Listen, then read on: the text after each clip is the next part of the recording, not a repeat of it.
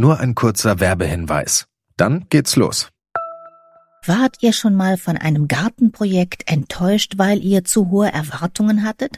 Setzt euch lieber Ziele, die ihr wirklich erreichen könnt. Hier kommt ein guter Vorsatz, der wirklich realistisch ist. Dieses Jahr um die Altersvorsorge kümmern.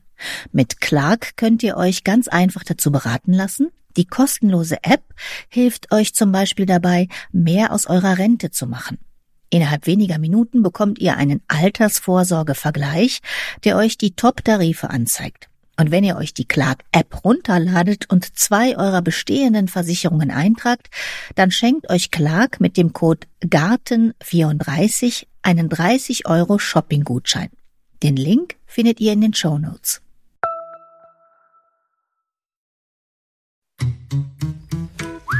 Gartenradio mitten im Grünen.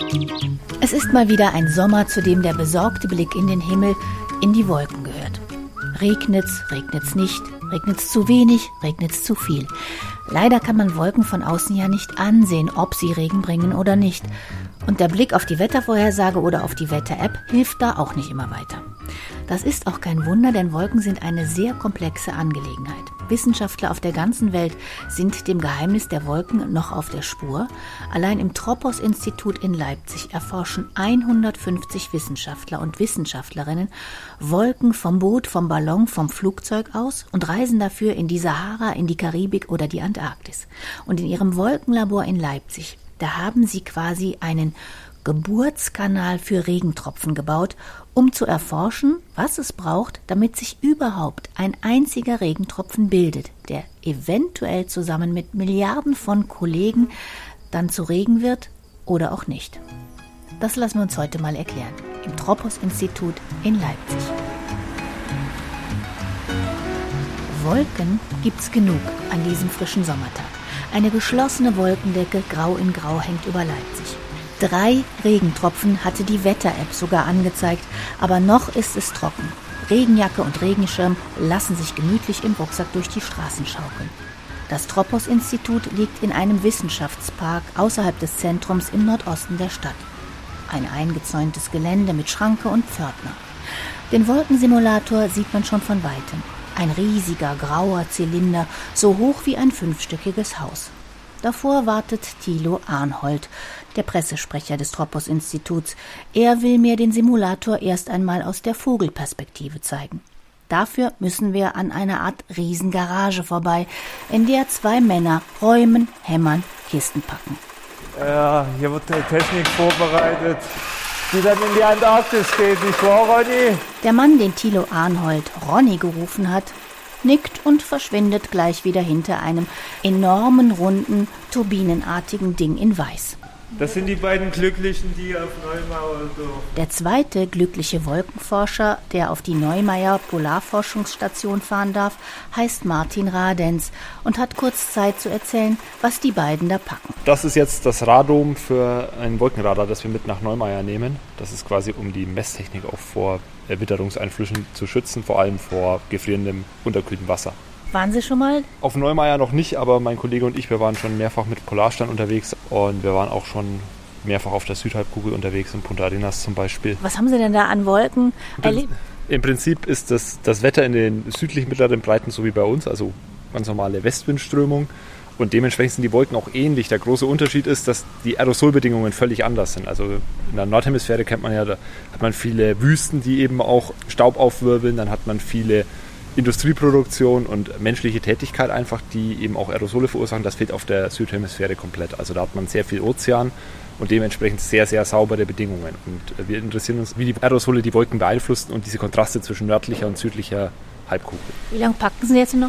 Im Prinzip sind wir jetzt seit fast einem halben Jahr an der Vorbereitung und dadurch, dass es eben schwer zu erreichen ist logistisch, muss das alles auch über ein halbes Jahr vorher schon fertig sein. Also quasi der Container muss im August abgegeben werden, dass wir ihn dann hoffentlich im Januar dann in Neumayer auch haben mit den ganzen Messgeräten und dort bereiten wir jetzt schon ein gutes halbes Jahr vor. Wie lange bleiben Sie denn dann da? Also der Kollege hilft zum Aufbau für 1,5 Monate und ich bleibe dann für das ganze Jahr. Es ist schon irgendwie beeindruckend, mal mit einem echten Antarktis-Forschungsreisenden zu sprechen. Auch wenn das mit den Aerosolen noch nicht ganz klar geworden ist, aber Geduld, das kommt noch. Wir lassen die beiden weiterpacken und Thilo Arnhold zeigt mir noch schnell einen Raum, in dem circa 30 mannshohe weiße Kühlschränke stehen, in dem quasi die Mitbringsel der Forscher aufbewahrt werden. Hier sind Wolken quasi im Kühlschrank gefroren. Man kann ja die Partikel aus den Wolken sammeln, man kann auch das Wolkenwasser sammeln. Und dann kann man das dann später chemisch analysieren und mal reingucken. So sieht das dann aus. Ach, hier ganz kleine Gläschen, größere, runde. Dann haben wir was aus China beispielsweise, vom Mount Tai, Wolkenwasser, Nebelwasser gibt es hier auch aus dem Erzgebirge bei uns, Wolkenwasser aus den USA. Eigentlich müsste auch irgendwo was von den Antarktis und Arktis und so. Hier, PS Arktis 2017. Ja, genau. Wir machen die Kühlschränke mit den Wolkenproben wieder zu und ziehen weiter Richtung Dach. Dabei kommen wir am Büro von Andreas Macke vorbei. Er ist der Direktor des Leibniz-Instituts für Troposphärenforschung und erklärt, warum Wolkenforschung so schwierig ist. Also Wolken sind nach wie vor und seit vielen Jahren das große Problem in der Klimaforschung, in der Fernerkundung, weil sie sich, wenn Sie rausschauen, diesmal haben wir eine sehr gutmütige Wolke, sehr homogen. Aber selbst wenn Sie in so eine Wolke reinfliegen im Flugzeug, dann werden Sie sehen, dass da viel Turbulenz ist. Man wird ja ein bisschen durchgeschüttelt, wenn man mit dem Flugzeug durch die Wolken Unter- und Oberkante fliegt. Und dadurch wird die Wolke sehr inhomogen. Und dann gibt es ja auch Wolken, die sind per se sehr inhomogen. Solche Schäfchenwolken, Schönwetterwolken, also diese durchbrochene Bewölkung. Und ist auch immer nur sehr kurzfristig, also man kann nicht dauerhaft da rumfliegen. Und man kennt nicht alle Randbedingungen so gut, wie man es möchte. Also die Temperatur, die Feuchte, der Aufwind ist ganz wichtig. Also ohne Aufwind gibt es auch keine Wolken. Und das kann man alles im Labor viel besser, kontrollierter untersuchen, weil man da alles einstellen kann. Und dann kann man eben schauen, unter welchen Bedingungen, welche Aerosole sind die kleinen Partikel, die überall rumschweben, unter welchen Bedingungen führen welche Aerosole zur Wolkenbildung, unter welchen Bedingungen entsteht Eis an unterkühlten Tröpfchen durch Aerosole. Und das sind so die typischen Prozesse, die in der Natur passieren, aber in der Natur kriegen wir nicht alles mit, was drumherum ist. Und deswegen versuchen wir im Labor, das nachzustellen. Und letztlich versuchen wir natürlich, alles zu verknüpfen. Also wir messen im Labor unter kontrollierten Bedingungen. Wir gehen ins Feld und versuchen, alle Bedingungen möglichst gut einzufangen, vom Schiff oder vom Flugzeug oder vom Satelliten. Und dann haben wir das Modell auch noch, also die Modellierung, die versucht, das Ganze dann auch zu verstehen. Und wenn alle drei zusammenkommen, dann haben wir das Prinzip, dann haben wir den Prozess verstanden. Und da waren sie wieder, die Aerosole, die auch im Wolkensimulator die zentrale Rolle spielen werden. Aber bevor es reingeht in den Simulator, führt mich Thilo Arnhold noch ein Stockwerk höher, denn von oben auf Augenhöhe sieht dieser riesige graue Zylinder noch beeindruckender aus. Ist der einmalig oder gibt es mehrere Wolkensimulatoren? Es gibt mehrere, aber jeder ist ein bisschen einmalig in dem Sinn, dass die alle unterschiedlich konstruiert sind. Und unserer war sozusagen mal der größte und längste und schmalste. Es gibt zum Beispiel in Karlsruhe und in Jülich gibt es auch noch andere Geräte, andere Kammern. Es gibt sogar einen Verbund von europäischen Kammern, also diesen Atmosphärenkammern. Die haben aber alle einen Schwerpunkt immer auf was anderes. Also wir hatten den Schwerpunkt auf dem Geburtsprozess der Wolke, also wie aus einem Partikel zusammen mit Wasser die Tröpfchen sich bilden. Das ist unser Schwerpunkt. Und andere schauen sich dann den Alterungsprozess der Wolke an. Manche Kammern haben den Schwerpunkt auf Schadstoffen. Und also gibt es ganz verschiedene Sachen. Aber in Summe ergänzt sich das alles ganz gut. Die Forschung an Wolken ist kleinteilig. Die einen kümmern sich um das Entstehen, die anderen um das Altern von Wolken und wieder andere kümmern sich darum, wo es regnet. Dann wollen wir uns also jetzt mal den Geburtsort von Regentropfen angucken.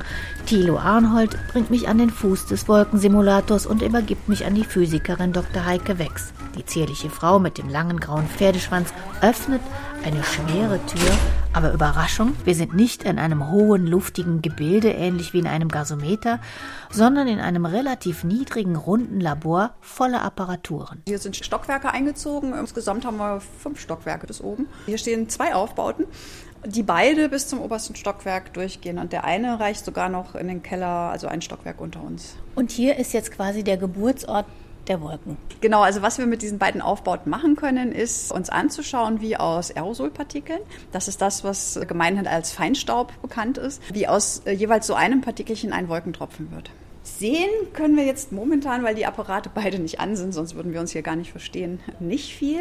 Aber was wir hier sehen würden, wenn das an wäre, also da kommt von oben ein Strahl runter, der wird ganz oben hergestellt und geht dann durch das Rohr durch bis unten hin. Das ist ein Strahl, der besteht nur aus Partikeln und drumherum ist feuchte Luft. Das Rohr wird von oben nach unten immer kälter. Das heißt, das Gleiche, das in der Atmosphäre passiert, wenn ein Luftpaket nach oben aufsteigt. Es wird immer kälter und dann werden eben einige Partikel zu einem Tropfen, andere halt nicht. Und genau das gucken wir uns an. Unter welchen Bedingungen werden welche Partikel zu Tropfen? Welche werden denn zu Tropfen und welche nicht?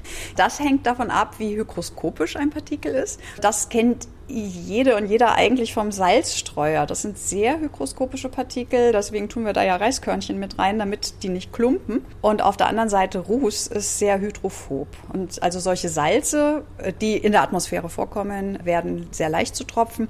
Sowas Hydrophobes jetzt wie ein Mineralstaubpartikel aus der Wüste, also Sand oder halt Ruß, die werden nicht so leicht zu Tropfen. Oder also gar nicht. Und was für verschiedene Partikel probieren Sie denn dann hier aus? Ja, man weiß halt irgendwie aus der Forschung der letzten Jahrzehnte, was in der Atmosphäre viel vorkommt. Und tatsächlich in der Nähe des Meeres, und Meer bedeckt ja viel Oberfläche auf dem Globus, da gibt es eben wirklich viele Seesalzpartikel. Da ist dann Natriumchlorid, also Kochsalz, eine der größten Komponenten.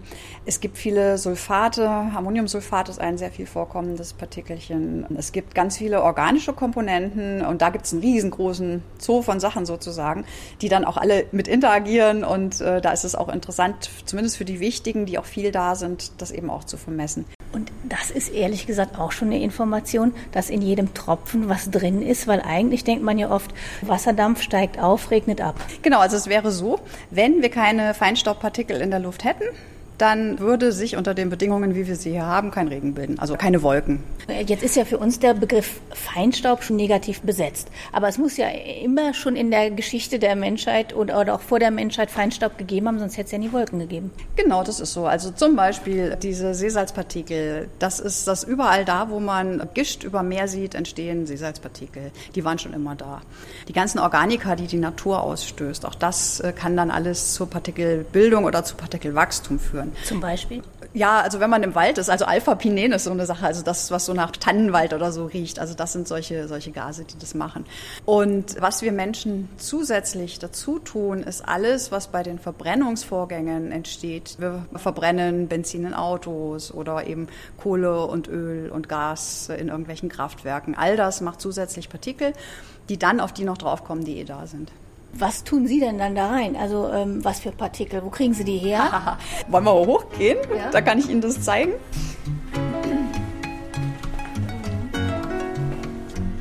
Wir gehen die Treppe hinauf zu einer Art offenem Regal mitten im Raum mit jeder Menge Kabel und Schalter. Und im Zentrum dieses Regals ist senkrecht die Röhre, der Regentropfen-Geburtskanal, in dem ausprobiert wird, welche Partikel das Zeug zum Regentropfenkern haben. Wir haben zum Beispiel da hinten so ein kleines Gläschen, wo Sand drin ist. Das können wir dann schütteln und können den Sand dann irgendwie in die Luft bringen. Hier drüben sind Geräte, mit denen wir Partikel beschichten können, weil in der Atmosphäre Substanzen auch gemischt vorkommen. Also Partikel nehmen auch anderes Material aus der Gasfaser auf. Wir haben verschiedene, die sind jetzt gar nicht aufgebaut, Geräte, wo wir Ruß verschiedenster Art mitmachen können. Also all das, was in der Atmosphäre vorkommt, dann können wir ja als Einzelpartikel erzeugen. Es gibt ja zum Beispiel Plastik überall schon im Meer, im Boden, auch in der Luft. Ja, das ist jetzt gerade so ein neueres Forschungsthema, ja. Eine der ganz großen Quellen dafür ist Autoreifen und Bremsabrieb in Deutschland. Und ja, die gibt es, aber die Forschung dazu, was die für einen Einfluss auf Wolken haben, das steckt gerade noch in den Kinderschuhen. Weil also diese Plastikinseln im Meer, von denen weiß man ja schon lange. Und dass das in Mikroplastik zerfällt und im Meer ein großes Problem ist. Und dass es auch mittlerweile in der Arktis gefunden wird und eigentlich überall in den Meeren, das ist klar. Dass es aber auch über die Luft verfrachtet wird, ist noch eine relativ neue Erkenntnis, die gerade erst angefangen wird zu erforschen. Das hatten Sie noch nicht in der Röhre? Das hatten wir noch nicht in der Röhre, nee. Wäre dann ja interessant, ob so ein Plastik dann einen Tropfen macht oder nicht. Ich würde mal vermuten, nicht. Ich würde auch, ja, genau, relativ hydrophob. Also Wasser geht ja da nicht rein, deswegen eignet sich ja auch so gut als Lebensmittelverpackung. Ja, ich würde auch erstmal sagen, nein, aber es altert ja auch. Und dann ist auch die Frage, was da für Umsätze wieder passieren. Aber genau, also da kann ich Ihnen noch nichts zu sagen, außer dass es in der Luft wirklich auch vorkommt. Und ob dann ein Tropfen gefriert oder nicht. Das ist wichtig, weil bei uns der meiste Regen auch im Sommer über die Eisphase in den Wolken gebildet wird. Also man muss aus einem flüssigen Tropfen erst Eis machen und dann regnet's. Also muss die Wolke rauf? Ja, die muss rauf. Und das Interessante ist auch, dass in dem Bereich von 0 bis ungefähr minus 40 Grad gefriert Wasser nicht spontan. Also eigentlich ist Eis die thermodynamisch stabile Phase. Das klingt jetzt kompliziert, aber man kann sich merken, also bis runter zu circa minus 40 Grad friert ein Tropfen nicht von alleine, da braucht man einen Katalysator und das sind jetzt auch wieder unsere Partikel. Und da sind zum Beispiel eben die Mineralstaubpartikel wichtig, da sind aber auch verschiedene biologische Partikel wichtig, also Pollen, Pilzsporen, einige Bakterien und verschiedene andere haben die Fähigkeit, solche kleinen Proteine auszubilden oder gewisse Zucker, die auf ihnen drauf sind, die dann das Gefrieren induzieren. Da wird auch, das ist ganz verrückt, da wird überlegt, ob diese Mikroorganismen das machen mit Absicht, um zum Beispiel, wenn sie in die Luft getragen werden, dann in einen Eiskristall eingebaut zu werden und wieder schnell runterzufallen. Also ist eine Idee. Woanders dann, wo sie wieder neue Lebensbedingungen haben, Lebensraum. Ja, vor allen Dingen, damit sie nicht zu lange in der Luft bleiben müssen, weil dort oben natürlich die UV-Strahlung höher ist, also je höher man kommt, umso intensiver wird die. Und die kann die Mikroorganismen zerstören. Also es ist so eine Idee, warum die das vielleicht machen. Also dass sie halt schnell wieder runterkommen und nicht zu lange oben dieser Strahlung ausgesetzt sind. Und wenn sie dann so einen kleinen Tropfen haben, lassen sie den dann auch regnen? Die werden in unserer Apparatur, wenn wir hier diese vollen 7 Meter, die jetzt diese Apparatur hier hat, von oben bis unten, wenn wir sie wachsen lassen, dann werden die ein paar Mikrometer groß. Sind aber immer noch so klein, dass sie keine Regentropfen wären. Ein Regentropfen ist so ungefähr irgendwo zwischen 10 und 20 Mikrometern würde der anfangen, also schneller zu fallen, als das Paket um ihn herum aufsteigt sozusagen. Und so groß werden die in unserer Apparatur einfach gar nicht. Wir gucken wirklich nur an, wann ein Partikel einen Tropfen macht, also der erste Schritt zur Wolkenbildung. Das ist das, was in den untersten, sagen wir mal, 10, 20, 30 Meter in einer Wolke passiert.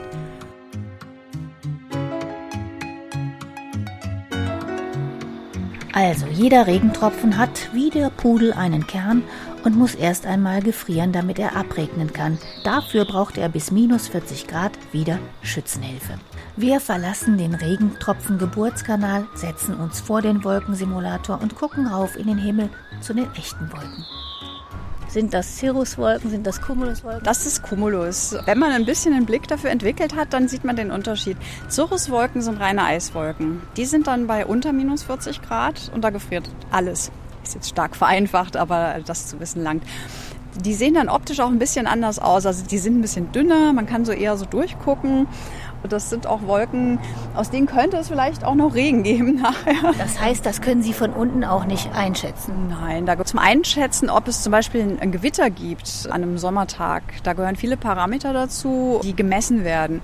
Und da muss man sich angucken, wie ist die Temperatur in der Luft, wie ist die Feuchte. Das nennt man so einen Cape-Wert. Und der bestimmt dann, ob die Luftmasse die Möglichkeit hat, Regen zu bilden oder nicht. Und den kann man nicht sehen von unten. Bei Gewittern kommt noch dazu, dass das meistens ein sehr lokaler Effekt ist. Das heißt, man kann dann zwar sagen, oh, da besteht eine Neigung zu Gewittern. Aber ob es jetzt speziell an einem Ort, an dem Tag noch ein Gewitter geben wird oder nicht, das ist gar nicht so einfach vorherzusagen. Warum sind die weiß? Die streuen das einfallende Licht. Also aufgrund der Größe der Tröpfchen wird das Licht so umgelenkt, dass es halt von Tröpfchen zu Tröpfchen zu Tröpfchen hin und her geht. Am Ende dann halt diese weiße Farbe für uns rauskommt. Und eine graue Wolke? Die ist einfach nur dicker, da kommt weniger Licht durch. Da gibt es auch diese lustigen Effekte, Kulisseneffekte nennen wir die, weil wir ja von unten schräg auf Wolken drauf gucken. Und manchmal von hier unten schätzen wir die Wolken komplett falsch ein. Es kann ja auch mal sein, man hat so einen gemischten Himmel, wo es weiße und graue Wolken gleichzeitig gibt. Das ist aber dann häufig, wenn die Sonne schon ein bisschen tiefer steht und nicht mehr von oben, sondern von der Seite drauf scheint und dann halt eine Wolke besser bestrahlen kann als eine andere. Das sieht nur manchmal von unten dann so aus, als wäre das ganz anders, als es tatsächlich ist. Fun Fact am Rande, die Wolken, die wir hier sehen, also bei den meisten Wolken denkt man ja meistens, auch wenn Kinder die malen oder so, da hat man ja immer unten diese Bögen und oben die Bögen. Und tatsächlich haben aber Wolken eine relativ gut definierte Wolkenunterkante. Das heißt, die fangen alle irgendwie ziemlich auf derselben Höhe an, eben weil das ja ist, weil immer ein Luftpaket irgendwie aufsteigt, da wo sich Wolken bilden. Und wenn man im Flieger ist, kann man das auch manchmal ganz gut sehen. Also wenn man dann startet und so ungefähr kurz bevor man in die Wolken eintaucht und guckt, dann sieht man, die sind alle auf der gleichen Höhe. Das sieht nur von unten oft anders aus. Eben, wenn Kinder eine Wolke malen, dann hat die ja meistens auch einen Rand. Mhm. Aber das habe ich jetzt auch schon gelernt. Also das ist eigentlich ganz schwer, Wolken auseinanderzuhalten. Jede Wolke ist erstmal ziemlich einzigartig. Also das ist auch ein Problem. Es gibt zwar die gleichen Prozesse, aber die Wolke selber ist auch kein Ding. Eigentlich zeigt die Wolke in der Atmosphäre nur den Ort an, wo die Bedingungen richtig sind, dass sich da Tropfen bilden können, also dass Wasser kondensieren kann. Und da geht ständig von unten Luft rein und oben geht ständig wieder Luft raus und an den Seiten gibt es auch Einmischungen. Und die Wolkenränder selber, gerade jetzt bei so Schönwetter-Cumuluswolken, bei denen hier wird es jetzt schon ein bisschen schwieriger, aber bei den Schönwetter-Cumuluswolken, diese Schäfchenwolken, da sind die Ränder schon relativ gut definiert. Aber es gibt ja zum Beispiel auch diese Stratuswolken, so wir denken mal an den November und das ist ein riesengroßes Luftpaket, das sich über ein anderes drüber schiebt und der ganze Himmel ist grau, also da hat man keine Ränder. Und hier Tropos-Institut heißt ja, dass sie die Schicht von 0 bis 15 Kilometern. Ja, genau. Die Troposphäre, das ist die unterste Schicht der Atmosphäre. Die geht von, ich sage immer so 0 bis ungefähr 10 Kilometer. Es hängt davon ab, wo auf der Erde sie sind.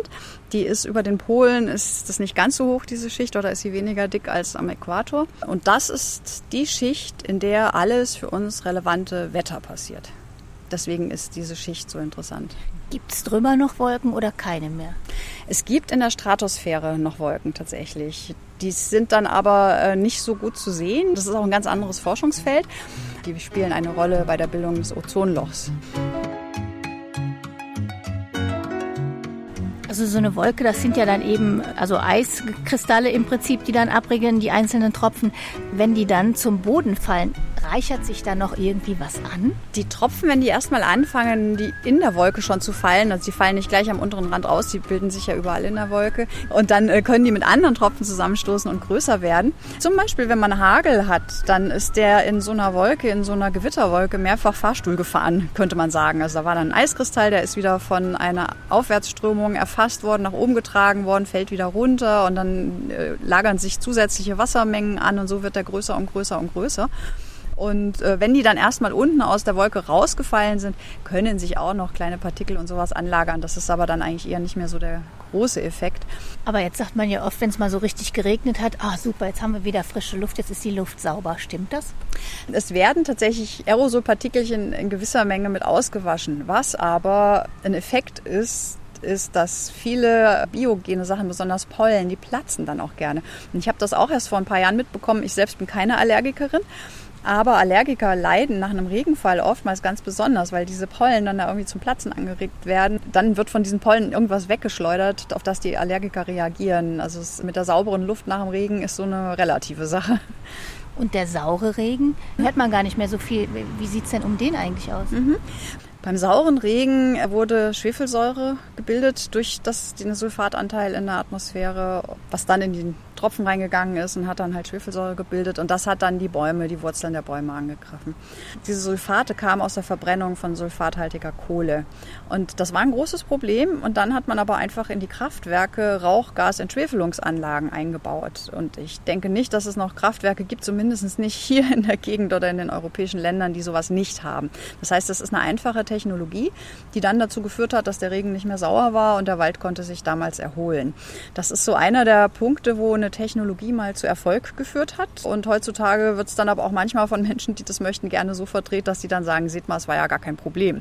Also aber nein, in dem Fall hat man einfach damals eine Lösung geschafft, eine technische, und deswegen ist das kein Thema mehr. Und welches sind heute die großen Probleme jetzt in Bezug auf Wolken? Ja, also Wolken spielen halt insgesamt in dem ganzen Wetter- und Klimasystem eben eine große Rolle. Zum einen, weil sie halt Strahlung, Sonnenstrahlung zurückschicken ins Weltall, die Wärmestrahlung von hier unten aufhalten können. Niederschläge sich verändern. Da ist aber die Schwierigkeit, weil die Wolken eben da oben im Himmel hängen und man im Labor immer nur gewisse Aspekte davon nachbilden kann, haben wir halt das Problem, dass wir die noch nicht zu 100% verstanden haben. Und da ist dann eine gewisse Problematik. Also wir wissen, dass es durch den Klimawandel wärmer wird, global. Das ist klar.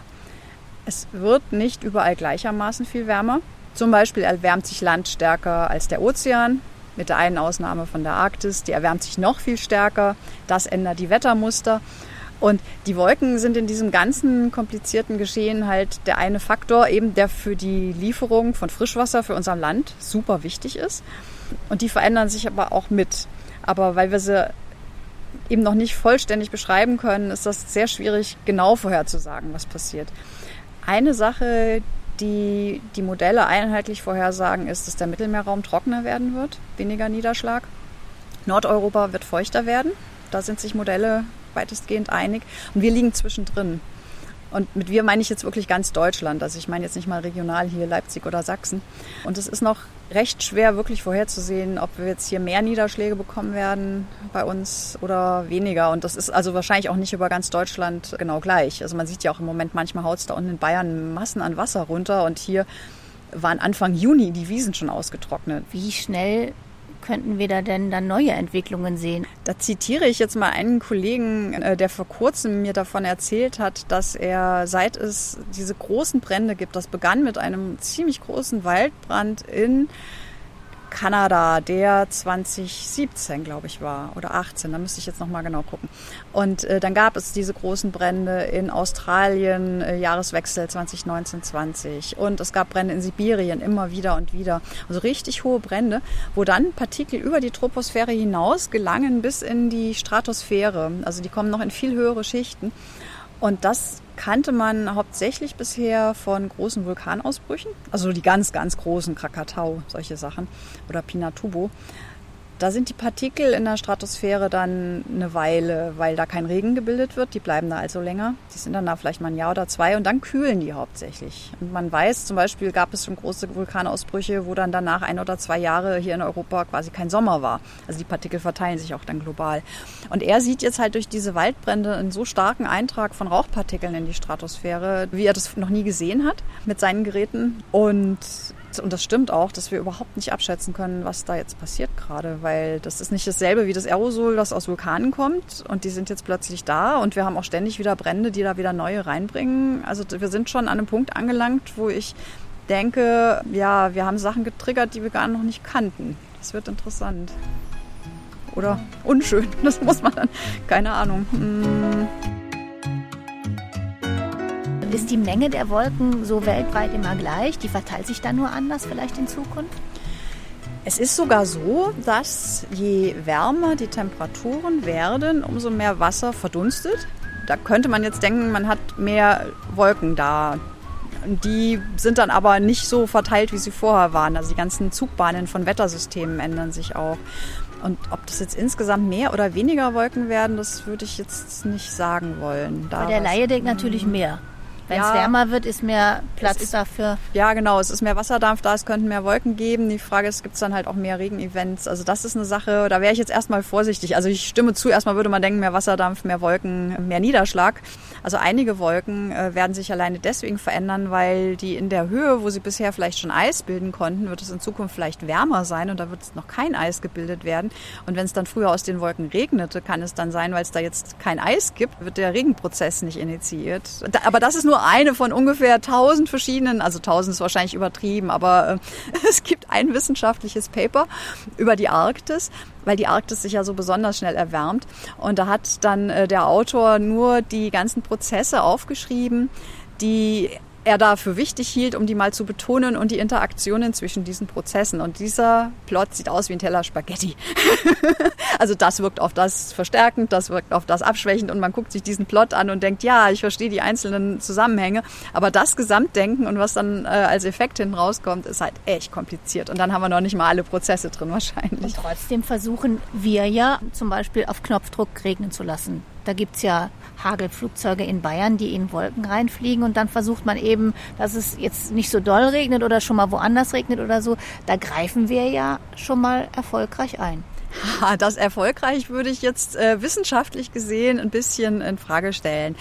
Wissenschaftlich nachzuweisen, dass der Eingriff gezielt funktioniert hat, ist sehr schwierig. Und er ist bisher eigentlich nur dafür gelungen, dass man es geschafft hat, durch Wolkenimpfen mit Silberjodid ein bisschen mehr Schnee herzustellen. Es gibt ganz viele Experimente, wo versucht wurde, das wissenschaftlich fundiert nachzuweisen, dass man da einen Effekt hatte und da kommt immer nichts bei raus. Also bei den Hagelfliegern ist es so, dass man einfach sagt, wenn ich mehr solche kleinen Eiskeime, also solche Katalysatorpartikelchen für die Eisbildung in die Wolke reinbringe, die vielleicht Hagel bildet, dann mache ich mehr kleinere Eiskristalle, die dann nicht so groß werden und als kleinerer Hagel runterkommen. Das wäre das, wo man das Silberjodid benutzt. Die Chinesen haben ja angeblich für Olympia damals irgendwie den Regen verhindert. Das sind immer so Stories, wo es dann heißt, da wird was gemacht, aber wissenschaftlich ist es wirklich nicht erwiesen, dass das geht. Ich habe auch von den Chinesen so eine Analyse darüber mal gelesen, dass die halt sagen, sie täten halt alles für ihre Bauern, um ihnen die besten möglichen Bedingungen zu geben. Mehr aus Angst heraus, wenn die Bauern dann schlechte Ernten haben, dann machen die einen Aufstand. Und so können sie sagen, hey, wir haben ja alles versucht. Aber wie gesagt, wissenschaftlich ist der Nachweis nicht erbracht, dass all diese Dinge wirklich funktionieren. Das eine ist ja dann, dass man Wolken eventuell auf Knopfdruck abregnen lassen will. Und das andere ist aber, dass man auch forscht, wie man selber Wolken herstellt. Ja, also es gibt Gedanken, dass man über Ozean oder auf dem Ozean solche windangetriebenen Schiffchen fahren lassen könnte, die dann Seesalz oder Seewasser zerspritzen, was dann zum einen Seesalzpartikel einbringt, aber halt auch Wasserdampf zusätzlich, um mehr Wolken zu bilden. Aber auch das sind so Sachen, wo die gesamten Folgen nicht klar sind. Also erstmal, dass es auch überhaupt nicht klar ist, ob das funktioniert. Und bei diesen ganzen Geoengineering-Sachen, die Maßnahmen, die helfen, CO2 aus der Atmosphäre zu entfernen und dann irgendwo zu lagern. Also das kann so was Einfaches sein wie ein Baum pflanzen, aber es gibt auch viele, viele andere Maßnahmen, die gedacht werden. Diese ganzen Maßnahmen, da kann man noch sagen, okay, die versuchen die Atmosphäre in einen Zustand zurückzubringen mit niedrigeren Treibhausgaskonzentrationen. Das kennen wir. Zusätzlich da irgendwas dran rumzufummeln, da oben Partikel oder zusätzlich versuchen Wolken durch zersprühtes Wasser, die Zustände kennen wir gar nicht, wir wissen nicht, was passiert. Das halte ich für sehr, sehr gefährlich. Wir haben jetzt eine ganze Weile hier vor Ihrem Wolkensimulator gesessen und der Himmel hat sich öfter verändert. Also dann war er ganz grau, dann war er mal mit irgendwelchen Wolken, jetzt ist er wieder grau. Aber ich habe eine Regenjacke dabei, ich habe alles Mögliche dabei, weil im Wetterbericht standen 3 Tropfen. Also ich habe eigentlich erwartet, dass es heute aus Eimern gießt und es ist die ganze Zeit trocken. Wie kann das sein? Wettervorhersage ist ein schwieriges Thema und perfekt war die noch nie. Ich teile aber an der Stelle auch Ihren Eindruck. Also ich kann das jetzt wissenschaftlich nicht mit Zahlen genau sagen, aber wir haben gerade in den vergangenen 4-5 Jahren, seit 2018, häufiger das Phänomen, es wird Regen für Leipzig vorhergesagt, für in 2 Tagen. Und dann kommt der nie. Also der schiebt sich in der Zeit immer so weiter mit vor. Der soll immer in 2 Tagen kommen und am Ende löst das sich auf und kommt nie. Oder wie heute. Es war wirklich viel Regen vorhergesagt. Es ist hier nichts angekommen.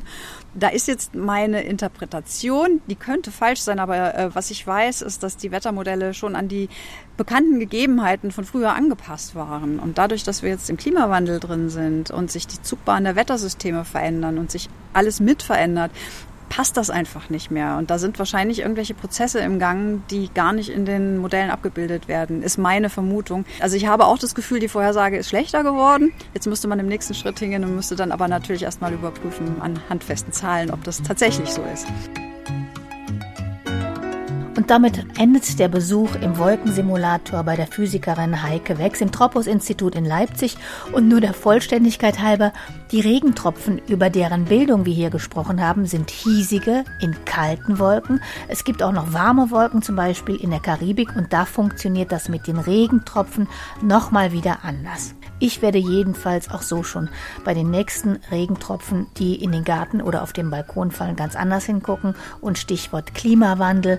Auf die Frage, was kann jeder Einzelne tun, um den CO2-Ausstoß zu senken, hatte Tropos-Direktor Andreas Macke einen ganz kurzen Tipp. Kein Fleisch essen, nicht fliegen und mit dem Fahrrad zur Arbeit fahren. Ja, das war's für diesmal. Ich sage danke fürs Zuhören. Mein Name ist Heike Sekuni. Machen Sie's gut.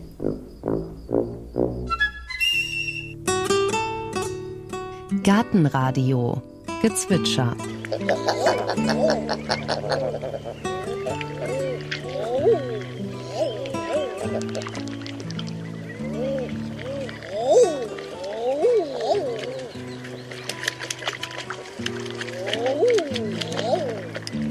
Das war die Eiderente. Gartenradio Ausblick. In der nächsten Folge hören Sie: Gib mir ein A, gib mir ein B, gib mir ein C und so weiter. Mit den Buchstaben A bis K sind hier diesmal Vitamine gemeint. Und wo sind die drin? Genau, in Pflanzen, in Obst, in Gemüse, in Kräutern und Blättern. Und wenn man das alles im Geschäft kauft, kann man mittlerweile ganz schön viel Geld loswerden. Deshalb gucken wir nächstes Mal, wie man an Vitamine kommt, ohne gleich Selbstversorger zu werden. Also mit Pflanzen, die vielleicht sowieso schon irgendwo im Beet, im Balkonkasten oder im Teich wachsen. Gehen Sie mal an Ihren Teich oder an Ihren Miniteich und dann holen Sie sich ein paar Blätter von der Brunnenkresse oder vielleicht ein paar Stiele von Ihrem Schachtelhalm. Und dann können Sie sich aus der Brunnenkresse einen leckeren Salat machen mit Vitamin C ohne Ende. Oder aus dem Schachtelhalm können Sie sich etwas machen, das hat unheimlich viel Zink. Da kann man wirklich einen tollen Tee von machen und das hält einen gesund.